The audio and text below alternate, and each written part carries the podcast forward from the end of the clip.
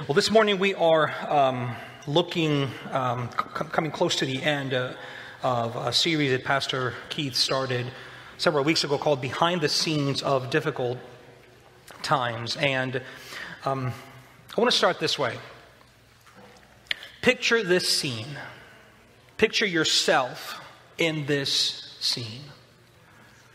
You're summoned by the two most powerful men in the world to answer to charges that they are laying against you. What are those charges? Insurrection, attacks against the crown, calls for revolution, heresy. And what's the punishment connected to those crimes? Excommunication. You're going to be banished from the kingdom, banished from your local church, and more than likely, you're going to be executed. And there's no avoiding this. Everyone knows who you are, everyone knows what you've done. And this uh, summon has been made public. There's no way around it. The public hearing has been called, and you've been asked to come and represent yourself. You've been come, you've been summoned to speak on your behalf and defend yourself against the two most powerful people on the planet. You realize this is a very precarious situation you're in. You realize the danger that you're in because something like this happened before. Another man suffered the same summoning, and, and he showed up in good faith, and soon after his trial, he was burned at the stake.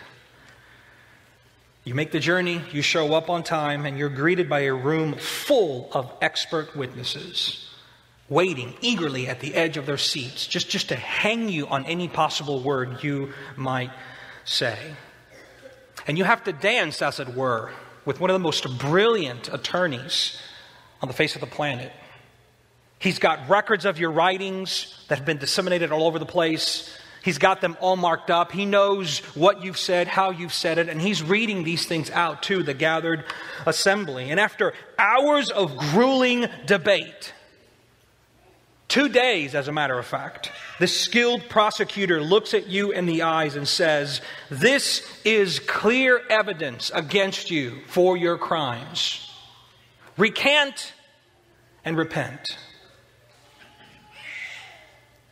And here you are, and you stand and you say the following words Here I stand.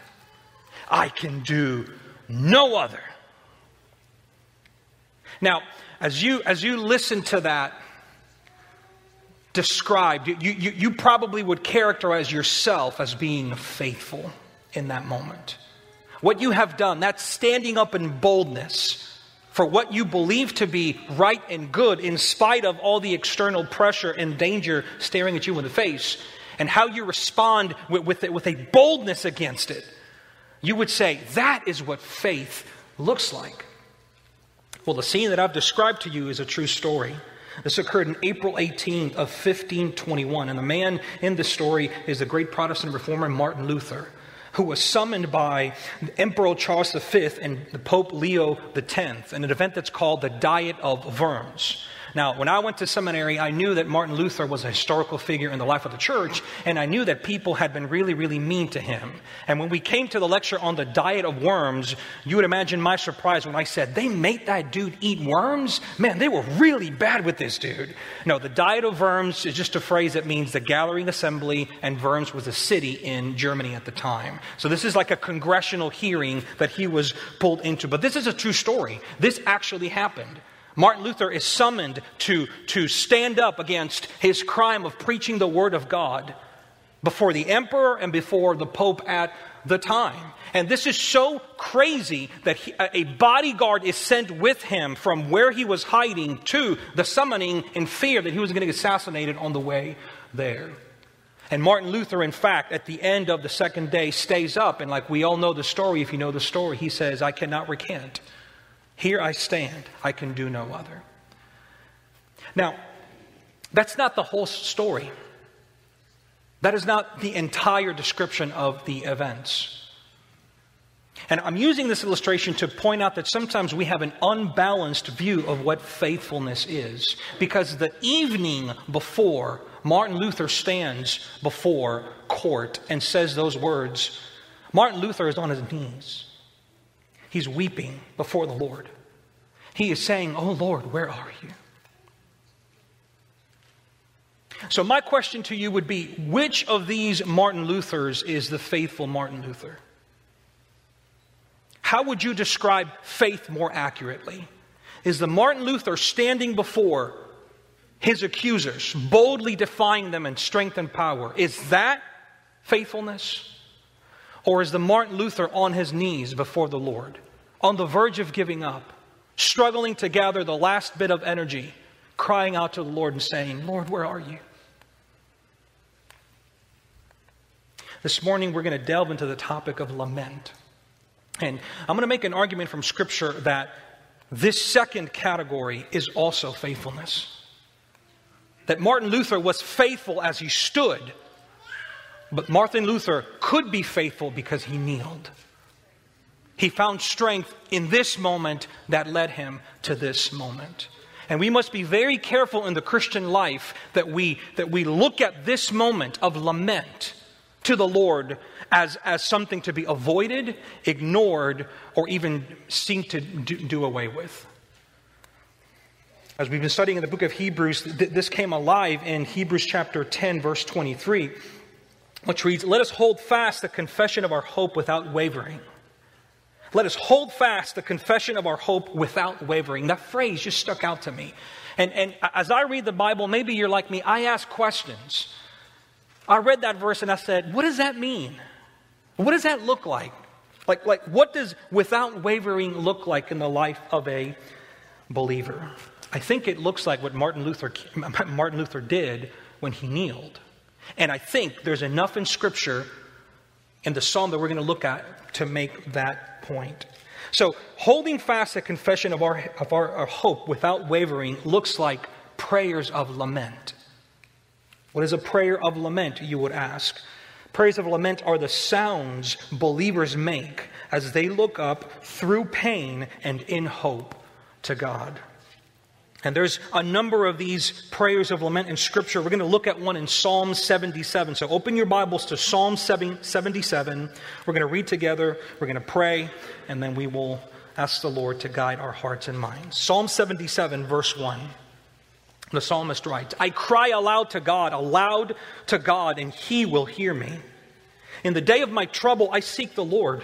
In the night, my hand is stretched out without wearying. My soul refuses to be comforted.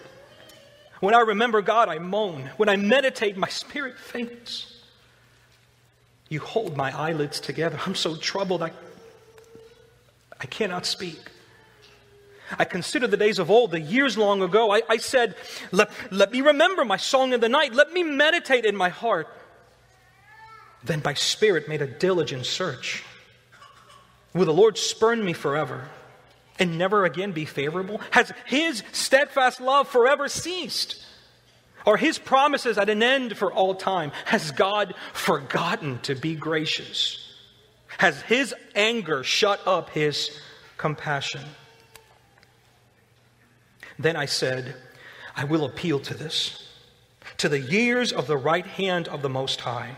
I will remember the deeds of the Lord. Yes, I will remember your wonders of old. I will ponder all your work and meditate on your mighty deeds. Your way, O God, is holy. What God is great like our God? You are the God who works wonders. You have made known your might among the peoples. You, with your arm, redeemed your people, the children of Jacob and Joseph. Let's pray together.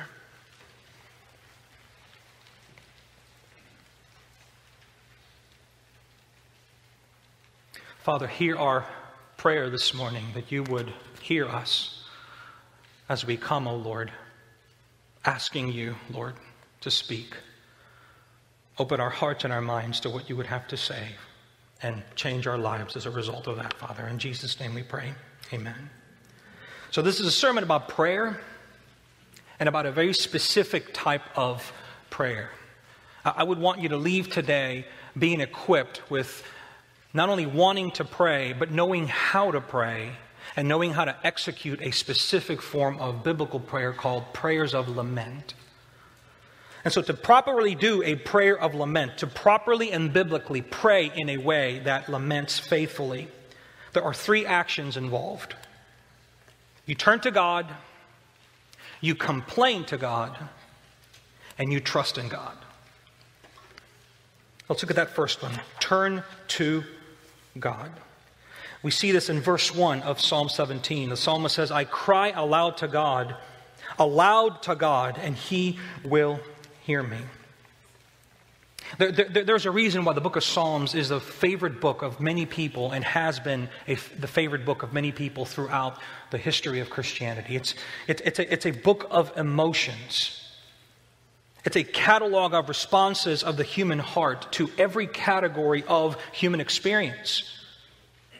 In the Psalms, you'll find joy, you'll find excitement, you, will you, you, find a thrill of being thrust into the purposes of God. You, you, you find anticipation for what the Lord is going to do. You'll find courage and boldness. But you'll also find expressions of fear. You, you, will hear men and, and women express stress, being burdened by depression, suffering and pain, and pleading to God. The book of Psalms is the realest book in the Bible. It's the most authentic book in the Bible. That doesn't mean that the other books are not authentic, but this one's raw. This one gets to the expression of the human heart. This book has been called the song book of the Bible. God put the book of Psalms in the Bible to help his people love him when they are happy and when they are hurting. And this is what makes this book so magnificent. But the interesting thing about the book of Psalms is most of it, two thirds of this book, deals with lament. Two thirds of the songs that God wants us to sing to Him are songs and prayers of lament. Now, why would that be? Because D- David was kind of one of those emo kids that dresses in black. Why would that be? He's kind of dark and moody. You know, he just had that character bent to him. I think, I think that the answer to that is self evident. We all understand that we really don't need help when life is happy. You don't need help when things are going your way, but we are desperate when life hurts. Happiness is easy to understand, is it not? It's easy to understand. It, it's self evident, it's clear. It's docile, it's predictable, it's enjoyable. No one in this room has ever asked the question, oh my goodness, why am I happy? Why are these good things happen to me? I should be concerned. My life feels great. Have you, have you ever walked through life that way? Fearing another moment of happiness? Being stressed about something good happening to you? Like, we, we, don't, we, don't, we just expect happiness, right? We respond to it immediately. We don't need to understand happiness. We just, we just like it. We, we run towards it because it's happy. But pain is not tame. And here's the particular difference between happiness and, and, and, pain and our experience of it. And I think the wisdom of God in, in speaking to us in the way He does in the Psalms. Happiness seems to leave quickly, it's, it's effervescent, it just, it, just, it just goes away quickly. But pain lingers, and it doesn't want to let go. As a matter of fact, some translations render verse 1 like this Oh God, I keep on screaming.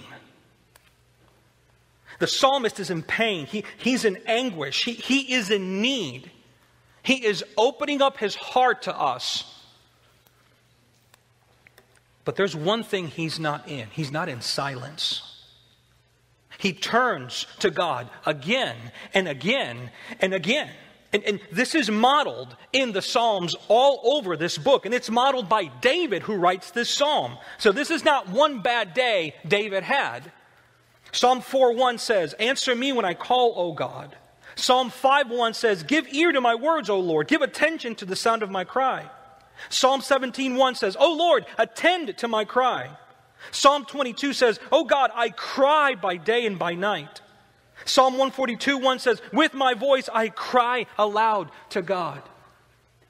Same book, same author, David's writing all these Psalms, and that's just a sprinkling of them. So, in God's wisdom, we are meant to learn something from His Word, and we are meant to learn something from these Psalms. Constantly turning to God. Listen to me, Christian. Constantly turning to God when you are in need is not a sign of weakness, it's a sign of faith. The Bible doesn't hide this about David, it features it. How do you walk through the Christian life? How do you walk in your life when things are hard? You cry out to the Lord. How many times? Some of the time, most of the time, all of the time. Repeatedly, you, you turn to God. If you don't hear me say anything this morning, please, please hear this. Pray in pain. Pray in pain. When you are in pain, pray.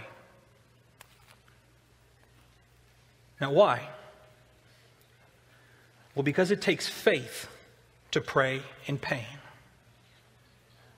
It takes faith to pray in pain because the opposite, the inverse, not praying is pain, not praying in pain is an act of giving oneself to unbelief.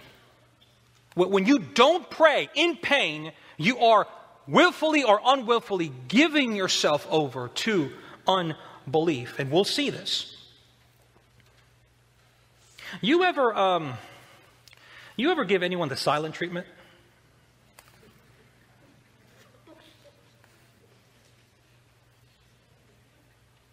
Ever been on the receiving end of the silent treatment?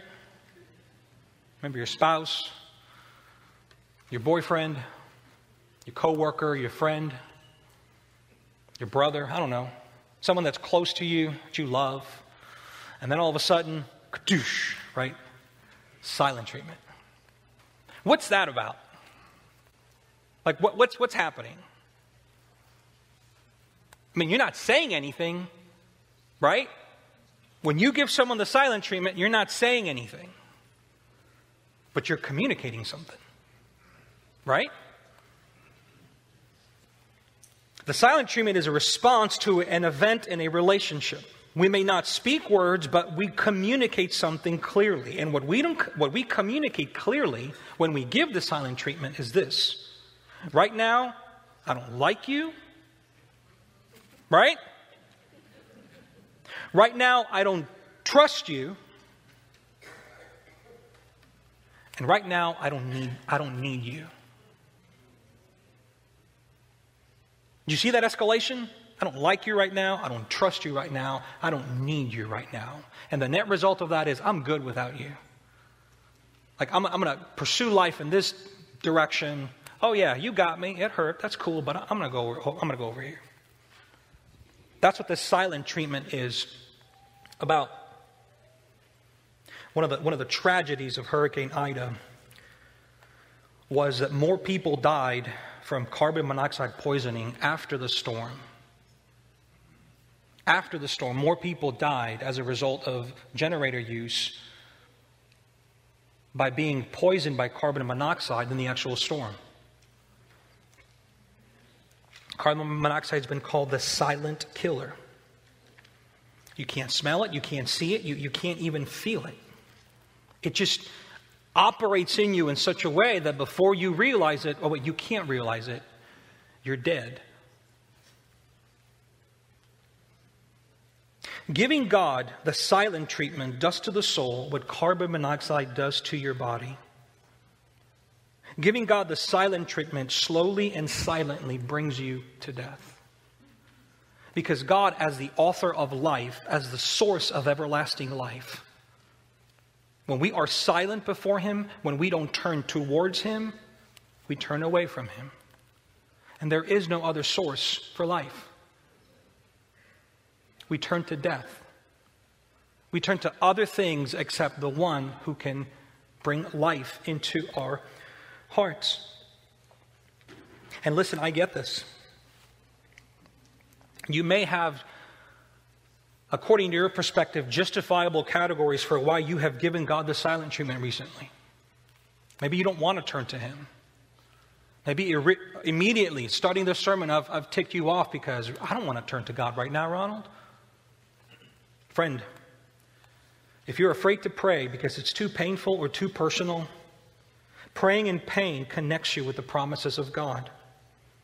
Look, look at how this verse 1 ends. He says, I cry aloud to God, aloud to God, and he will hear me. This is the first characteristic of praise of lament.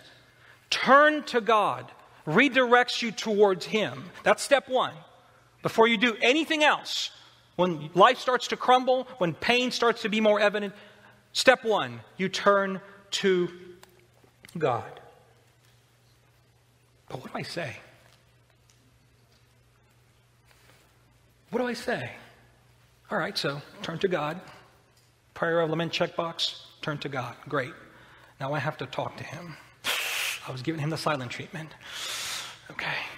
The dude's convinced me I shouldn't do that. All right, but what do I say? Well, you complain. Look at verse 7. Will the Lord spurn me forever and never again be favorable? Has his steadfast love forever ceased? Are his promises at an end for all time? Has God forgotten to be gracious?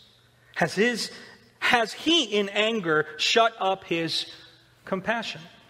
Now listen, no one likes complainers, right? There's a reason complainers get a bad rep. I mean, next to you know, Atlanta Falcons fans and, you know, people who drive slow on the left lane of the highway, right? The, the unholy trinity of people we love to hate are complainers and whiners, right? It's like, it's like if you, if you, if you want to invent the, the, worst human being you can imagine, eh, eh, it, it, trait number one is complainer, right? We hate complainers. Complaining gets a bad rap, and it, and it should. But ironically, prayers of lament feature complaining as a key strategy. So, we have to understand what this is about. Most of the sermon will probably live here because this is a, a pretty interesting point. The type of complaining I have in mind is not entitled grumbling. There's a, there, uh, there's a walking meme in society called Karen. Do y'all know what, what Karen is? Who, who a Karen is? You know, it's that, it's that ubiquitous person who always calls the manager when something's not going their way, right?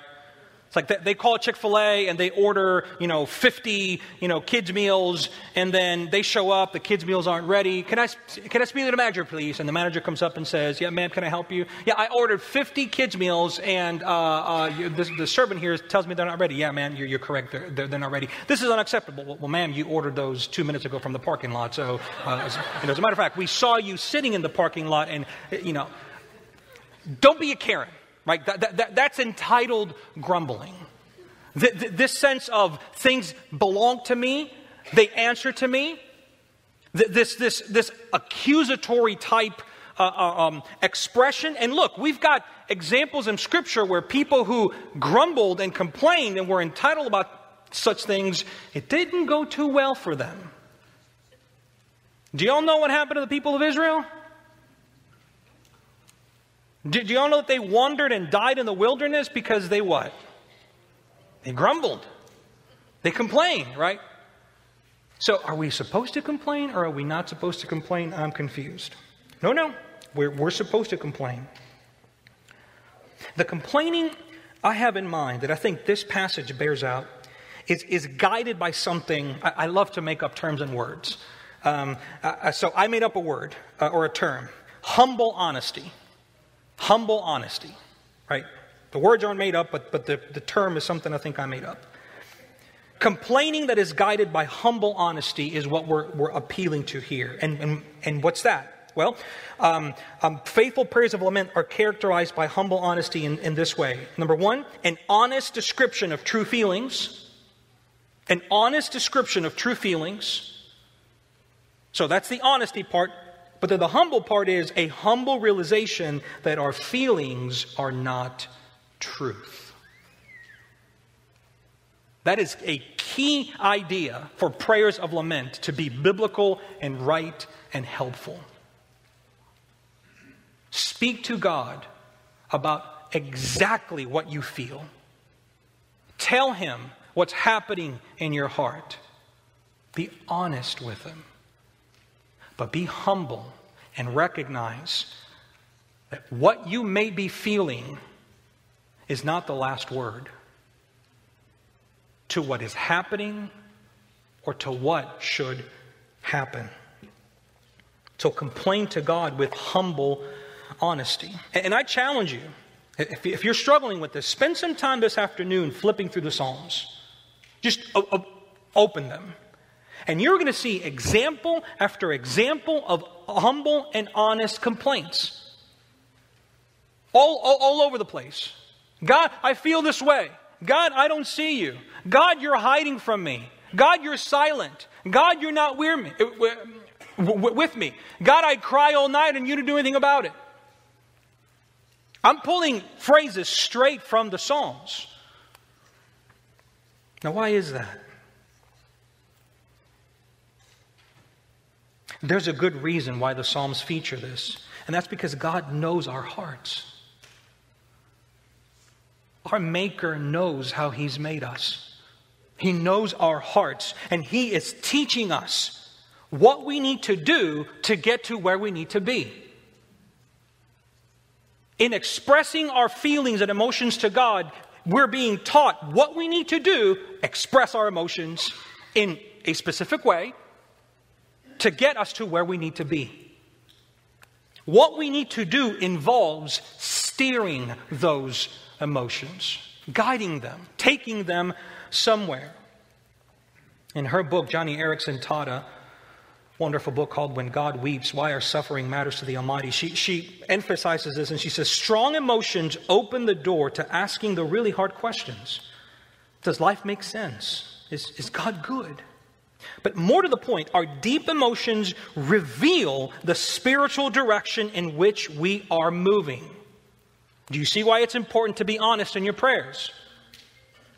Are we moving towards the Almighty? Or are we moving away from Him?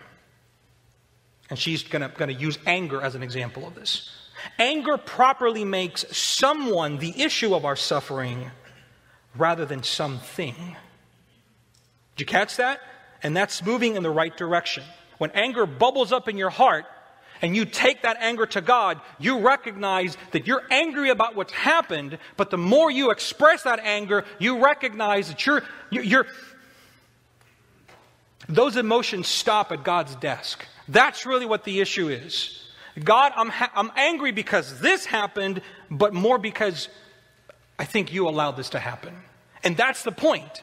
That's the function of complaining to God, of turning to God and complaining to Him and expressing ourselves. Now, be careful. I, I don't, I don't want to undo this sermon by adding too many guardrails because there are many Psalms that add no guardrails. They're just raw and open, reverent and respectful, but raw and open expressions of our heart. In His kindness, God has given our hearts directions to His. And the means to get there is through prayers of lament. This is exactly one of the things we need to do to get to where we need to be. We need to lament. It's interesting, the, the, there's, there, there, there's a parallel thought that secular uh, psychology stumbled upon in the late 60s, early 70s. I'm sure y'all have seen a movie or watched a TV show that's featured um, somebody going into a, a therapist's office and you know, either, either being given, you know, boxing gloves to go hit a, bo- a, bag or given a bag to scream into the bag.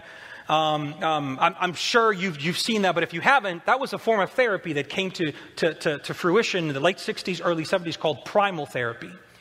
And uh, it became all the rage because it received the support of two influential uh, um, movie stars or, or, or ce- uh, celebrities.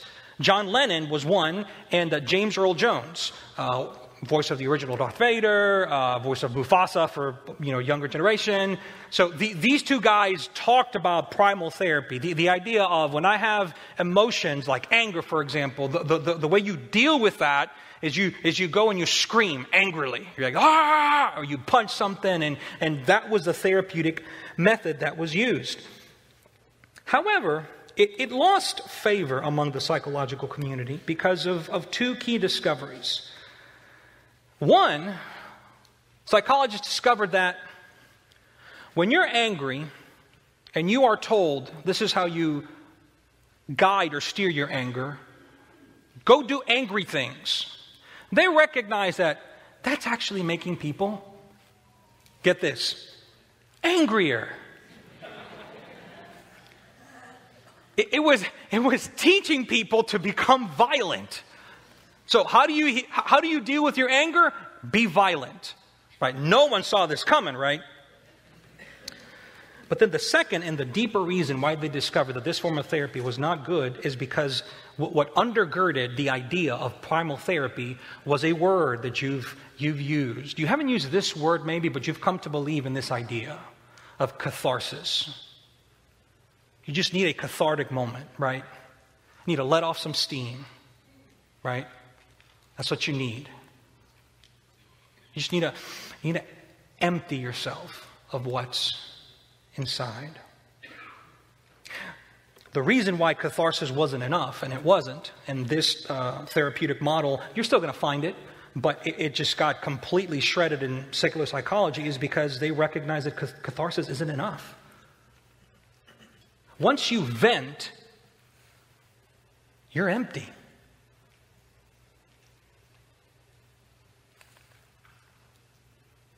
Once you vent your anger, guess what's inside you? Nothing. You're still empty. Pr- prayers of lament are nothing like this. This is not what I'm encouraging us to do, to go scream at God till we feel better. Venting empties, but prayers of lament, you come in a posture to be filled. You come to God and you say, God, fill me. This is what's inside me. It's, it's not good. It's hurting me. It, it's making me feel certain ways. Will, will, you, will you fill me? And, and the effect of lament the, the, as you humbly and honestly complain to God, the, the effect of it is what I've hinted at already that your heart is exposed. You come to realize that you are not enough to deal with what's happening. This is, by the way, why the patients of the primal therapy they recognized as well. I, I can't vent enough times. Like what I'm doing isn't working because I'm not the solution to what's wrong with me. The process is not the solution to what's wrong with me. But in prayers of lament, the process leads to a person.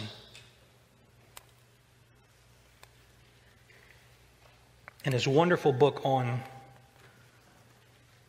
lamenting, Mark Vroegop writes Through godly complaint, we are able to express our disappointments and move toward a resolution. We complain on the basis of our belief in who God is and what He can do. While crying is human, to lament is Christian. Lament is how those who know what God is like and believe in Him address their pain. God is good, but life is hard. Enter complaint. A lament honestly and specifically names a situation or circumstance that is painful, wrong, or unjust. In other words, a circumstance that does not align with God's character and therefore does not make sense within God's kingdom. Lament is the language of a people who believe in God's sovereignty, but live in a world of tragedy. Why complain with prayers of lament? because prayers of lament redirect the weeping heart from the pangs of sorrow to the provisions of a Savior. Your faith is not in the form of prayer, your faith is in the one who hears prayer. Prayers of lament steer you towards God. They redirect your weeping heart from the pangs of your sorrow to the provisions of a Savior. We, we see another example of this. We've looked at David, right? Da- David's an example of, of turning to God, frequently turning to God. That, that's a faithful example of what the Christian life, a believer, should look like. David modeled for this well. We have another example from another character in the Old Testament, uh, Elijah, the great prophet Elijah. We see this in 1 Kings chapter 19, verse through 8. You guys know the buildup to this. This is one of the most incredible scenes in the Bible where, where, God sends Elijah to, to, to wreak havoc on Ahaz and his wife because they've driven the people of Israel to worship false gods, in particular Baal. And there's this showdown, right? Showdown on two mountains. On, on, here in one corner, you have the prophet Elijah. And in the other corner, you have a thousand other prophets of false gods. And, and, and, and they go tit for tat. They, they, they, they go, hey, listen, um, why don't you pray for your God and see if he listen, listens, and I'll pray to my God and see if he listens. And of course, you all know the story. The thousand priests and prophets of Baal, they go through all these you know, weird motions and do all these weird rituals and stuff to get their God. They cut themselves, they scream, they sacrifice stuff for days. And uh, Elijah's mocking them the entire time. You guys, are, you guys are fools. I mean, look at this.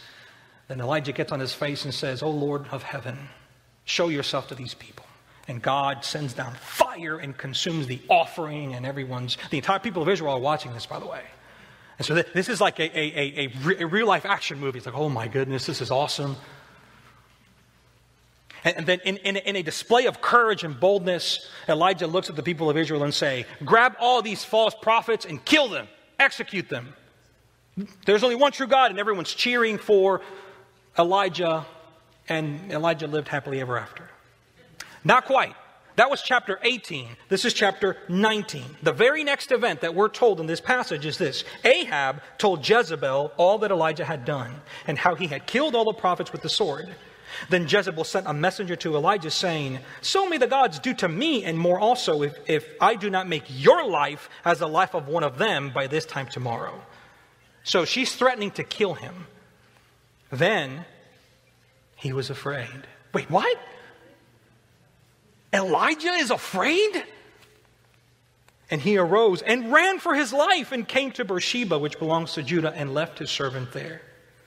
What did he do in Beersheba? He himself went a day's journey into the wilderness and came and sat down under a broom tree, and he asked that he might die. Who is he praying to? Who is he asking that he might die?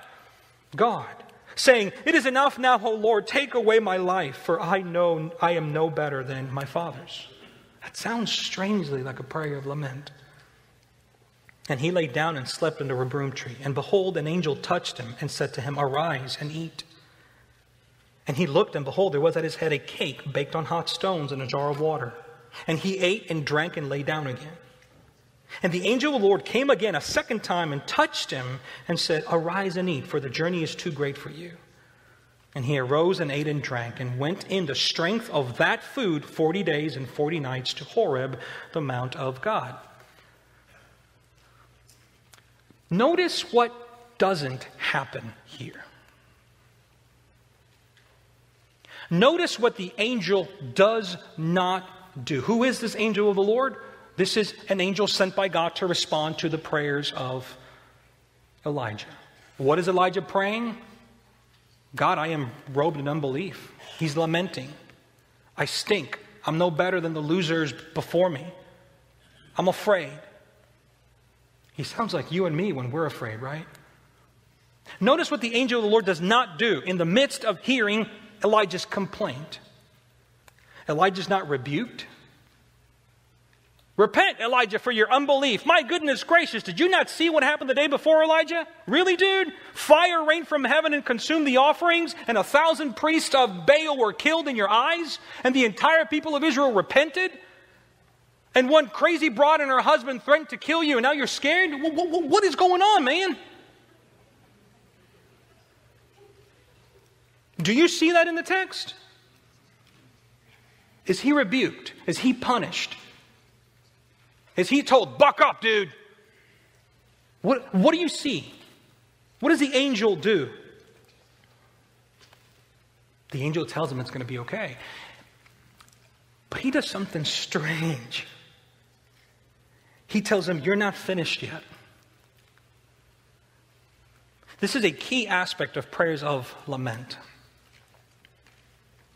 The prayers of lament serve as the conduit from, for, from which we receive the provisions of God. Elijah prays, complains, and is not told, It's okay, your task is over. He's told, Get up. You still got a little bit to go. And here, eat this. You're not done, Elijah. Eat this that's going to last you for 40 days. Eat this that's going to give you the strength for three more steps in your journey, but keep going. Do you see that in the text? Prayers of lament put us in line to receive the provisions of God, and those provisions sometimes surprise us. Th- those provisions are, not, are sometimes not what we're praying to be done with. Those provisions don't necessarily, and oftentimes actually, do not meet the need we think needs to be met. They may surprise us, but a person of faith is never disappointed by what God gives when He gives it. So, as you're praying this week, as you're praying tonight, as you're going through whatever, and you remember the sermon, okay, he, prayers of lament, I got to do three things. Number one is I got to turn to God. However much the world has messed me up, I'm disoriented. I don't know what, what, what side is. Find God. Okay, I'm looking at Him now. Now, what, what was step two? A complain. So I got to complain, humble and honesty. I, I, I got to come to Him and expect to receive something that may not be what I want, but, but I'm going to trust that, that it is good because it's going to meet His purposes. All right. And what's step three? Step three is trust in God.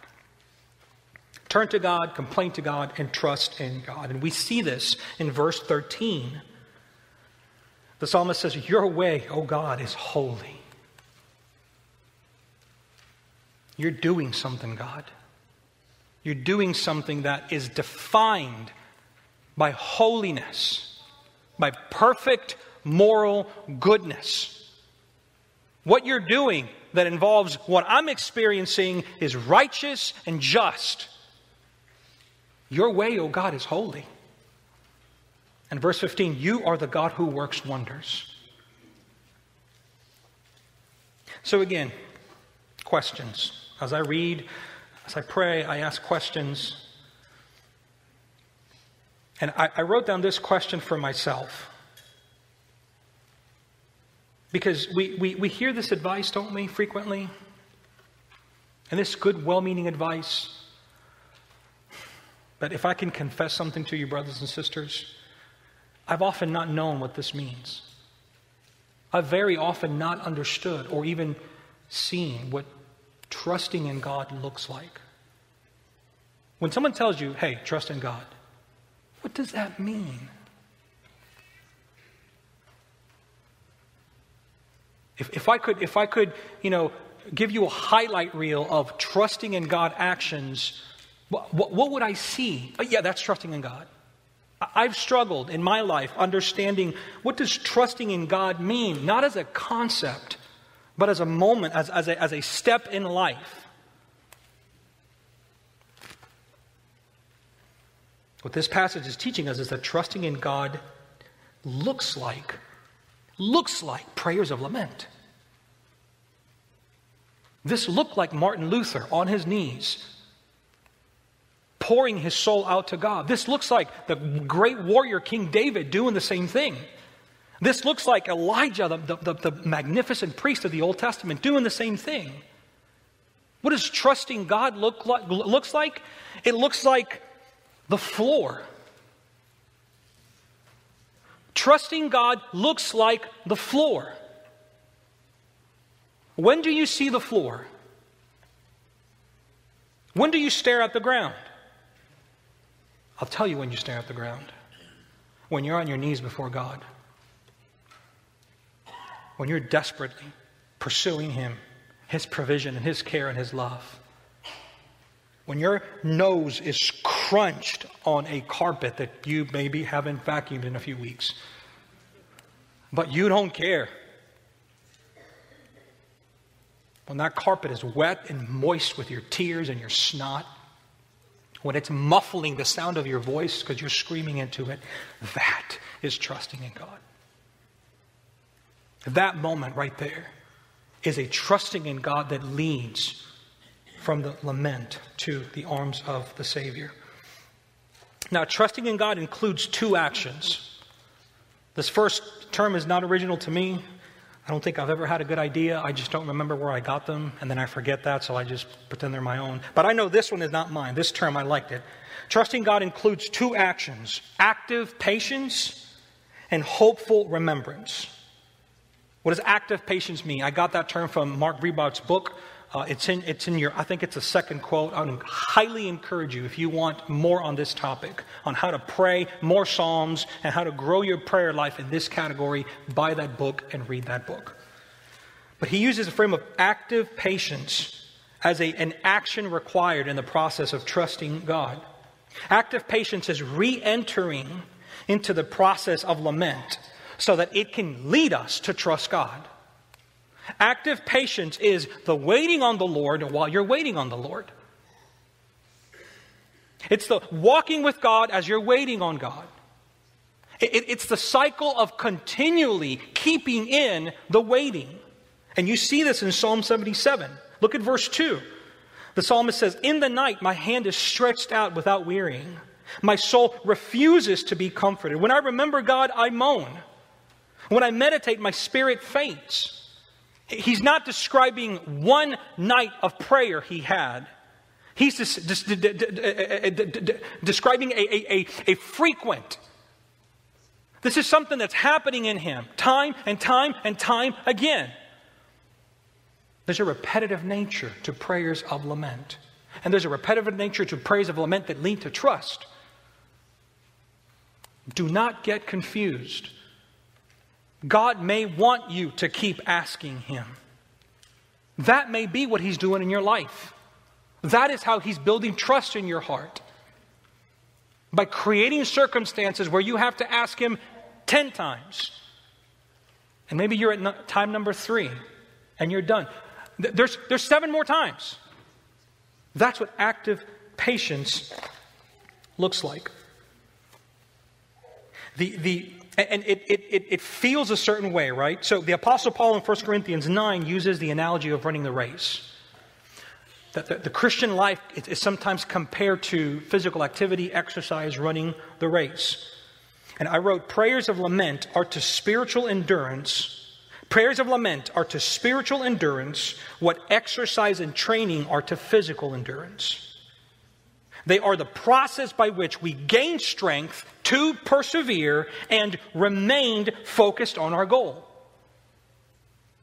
Every athlete, every world class athlete trains to get stronger, to get more resilient, to get better. But they train for those things to lead them somewhere. I need these things to get me to my championship. I need these things to get me my medal. Without these things, I can't get the medal. How do I get these things? I got to train. How do I get strength? I got to train. How, how, how, am I not winded at the end of the second quarter? I got to train. Well, the analogy to spiritual life is you have to lament. You have to lament. You have to pray again and again and again and again and again and again and again. God gives you strength while that's happening, and that strength redirects your eyes to what your prize is. Not the answer to your prayers, but the one who stands listening to their prayers. The second way this looks like, or the second category, is hopeful remembrance. Kurt, you can come back, man, if you're, if you're not up here yet. So, active patience and hopeful remembrance. The key strategy that, that a, second key strategy the psalmist uses is, is remembering. Hopeful remembrance is anchoring our hearts to the past works of God and anticipation to the future works of God. Rehearsing the truths about God keeps prayers of lament from discouragement. Rehearsing what you know about God, what He's done for you, what He's done for other people, what He's done for the Christian church throughout history. Rehearsing what you know about God's deeds keeps you in your prayers of lament from discouragement. It's the strategy that enlivens hope. You see this in Psalm 77, verses 10. He said, the psalmist says, Then I said, I will appeal to this, to the years of the right hand of the Most High. I will remember the deeds of the Lord. Yes, I will remember your wonders of old. I will ponder all your work and meditate on your mighty deeds. The psalmist reminds himself of God's mercy and goodness by pointing out specific instances in his life when he has seen the mercy and goodness of God. This is essential to your prayers. This is critical to your life of a believer. This is, by the way, why you need to come to church. Because tucked away at the very beginning of this psalm, if you look in your Bibles, if you open it to Psalm 77, uh, uh, look at the heading of this psalm. Look at what it says. Psalm 77 is a worship song.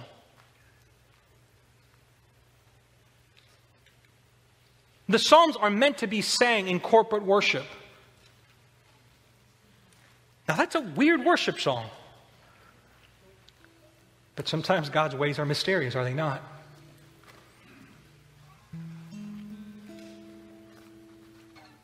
We are asked to model lament from one person to the other. We are asked to, to present our laments in corporate settings. That's what sharing prayer requests are, by the way. That, that's what you guys are going to do in small group this week as you gather. Don't, don't, don't, don't fly by the prayer request moment. Those are key critical moments of your life as a believer where you can share a moment of, of, of, of a hopeful re- remembrance of God's done something good in your life. Brother, I don't know what you're going through. Sister, I don't know what you're going through, but in my life, this is how God was good. That's the encouragement we, we, we need, and I think this is the encouragement that bears this out. Let me, let me just finish by pointing you to the last, the greatest lament in the history of the world. On the night when Jesus would be crucified, he went by himself to the Garden of Gethsemane and lamented. He cried to the Lord. Said, Lord, would you take this cup from me? This is too much. This feels too, too overbearing. This is too difficult. This is, this is, this is beyond me. Now, you th- theology nerds, uh, look, it means something. It means Jesus is, is, is in distress. He's lamenting what God has asked him to do. But he models for us the key to lament. But Lord, your will be done, not mine. Your will be done, not mine. And in the suffering of Jesus, we see God's care for us. That our faithful priest suffered like us so that we would know what he's talking about when he speaks to us. Our faithful priest is with us. Our faithful priest knows your pain because he's experienced pain. And he's walked a pathway where he says, Listen, I got through this. I gave myself over to the will and purpose of God. And the story panned out pretty good, didn't it? That's our model to follow. In Jesus, we find our what we need to get to where we need to be.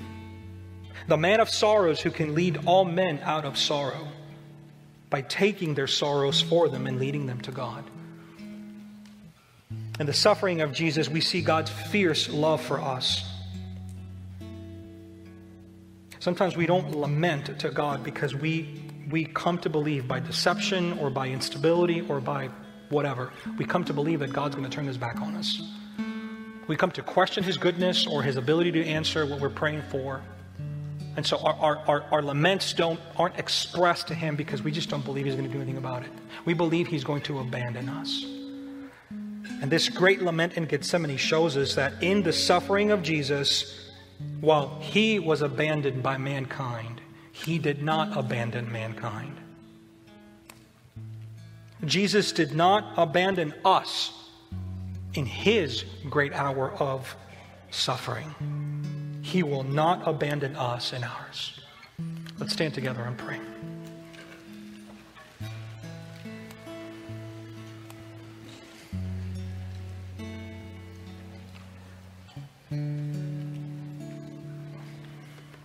Father, I confess that I've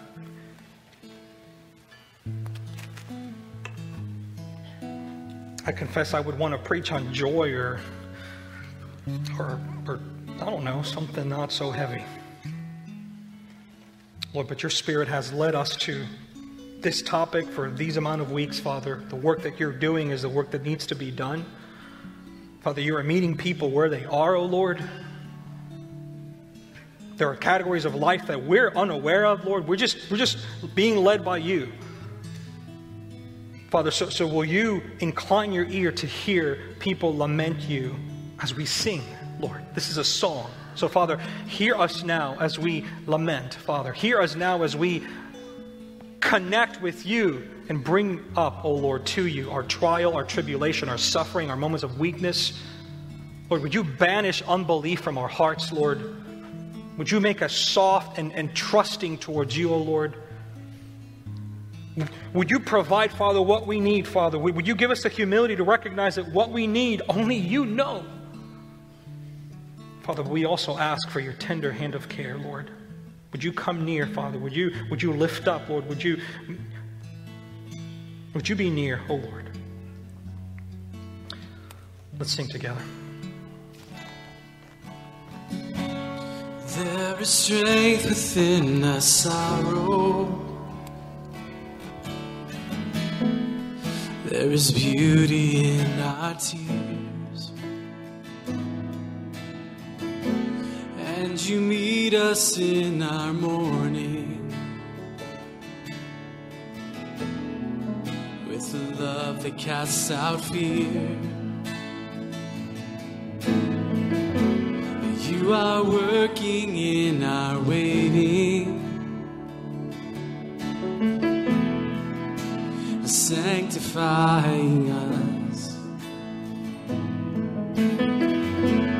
When beyond our understanding,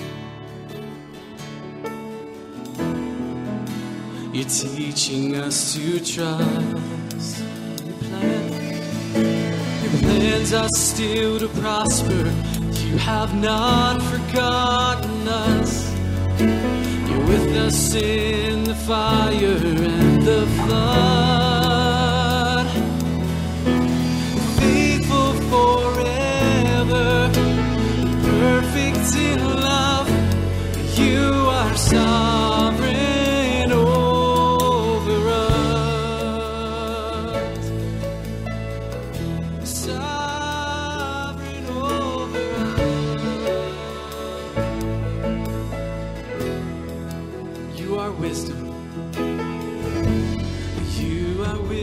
wisdom unimagined. Who could understand your ways? Reigning high above the heavens, reaching down in endless grace. You're the lifter of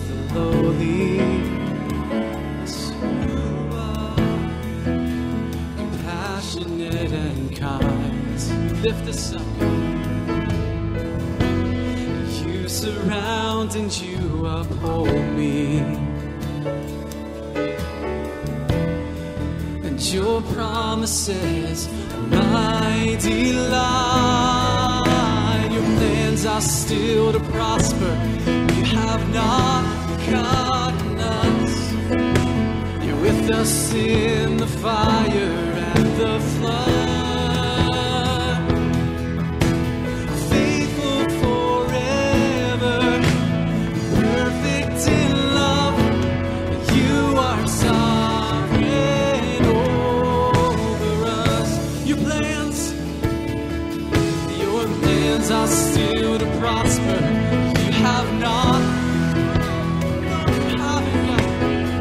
ainda assim.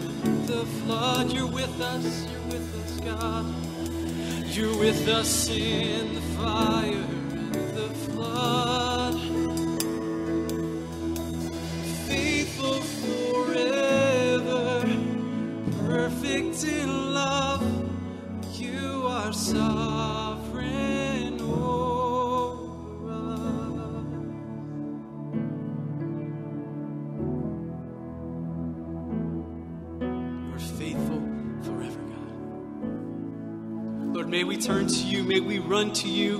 May we cry out to you, God, in those moments of pain, those moments of suffering. God.